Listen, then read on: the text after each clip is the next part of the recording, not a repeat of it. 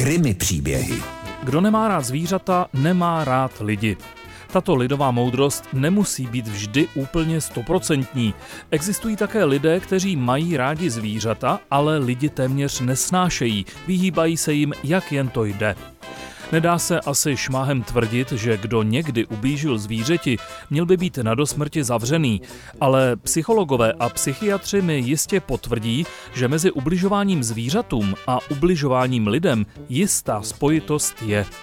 Mnohý člověk, který se v dospělosti léčí jako nebezpečný sadista, začínal kdysi právě se zvířaty. A proto by asi každý měl věnovat pozornost případu, o kterém už jste možná slyšeli v našem spravodajství a nejen v našem.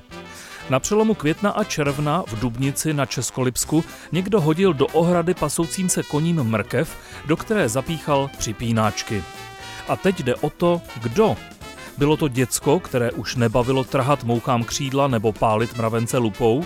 Mimochodem, kdybych já něco takového udělal, můj táta by mě seřezal tak, že bych se do smrti k žádnému zvířeti ani nepřiblížil.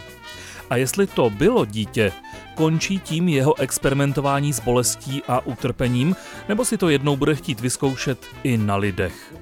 Každopádně, kdo to udělal, patří k doktorovi a ten by měl teprve rozhodnout, zda takové individuum poslat do ústavu nebo do vězení. Takže pokud máte nějakou informaci o tom, kdo připínáčky do ohrady hodil, uvědomte si, že ublížit dítěti je skoro tak snadné, jako ublížit zvířeti.